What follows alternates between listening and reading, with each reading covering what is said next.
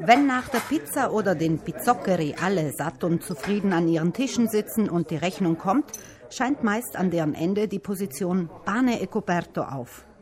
Die Kosten für Brot und Gedeck in italienischen Restaurants beziehen sich auf das servierte Brot, das Benutzen von Tischtuch, Servietten, Geschirr, Gläsern und Besteck sowie die Bedienung.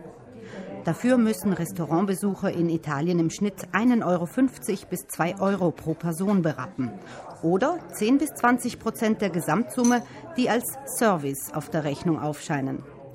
Der Aufpreis für Brot und Gedeck hat seinen Ursprung in grauer Vorzeit, berichtet Gunde Bauhofer von der Verbraucherzentrale. Im Mittelalter wurde durch diesen Aufschlag das Personal bezahlt, wenn die Gäste selbst Essen in die Schenken mitbrachten.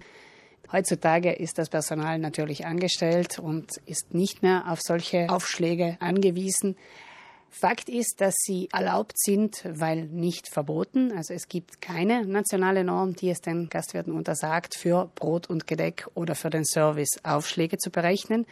Bedingung ist allerdings, dass diese ganz klar vorher kommuniziert werden. Das heißt, die müssen in der Speisekarte zu finden sein und zwar nicht ganz klein irgendwo unten versteckt, sondern wirklich gut sichtbar.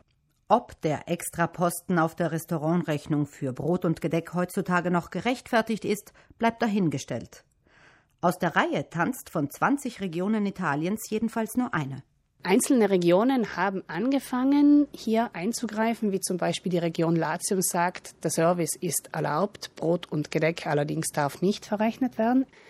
In anderen Regionen hingegen gibt es keine Regelung, dort ist dann alles erlaubt. Wenn mir als Gast im Restaurant vorkommt, dass da etwas nicht mit rechten Dingen zugeht, wende ich mich an die jeweilige Gemeindepolizei, die hierfür zuständig ist.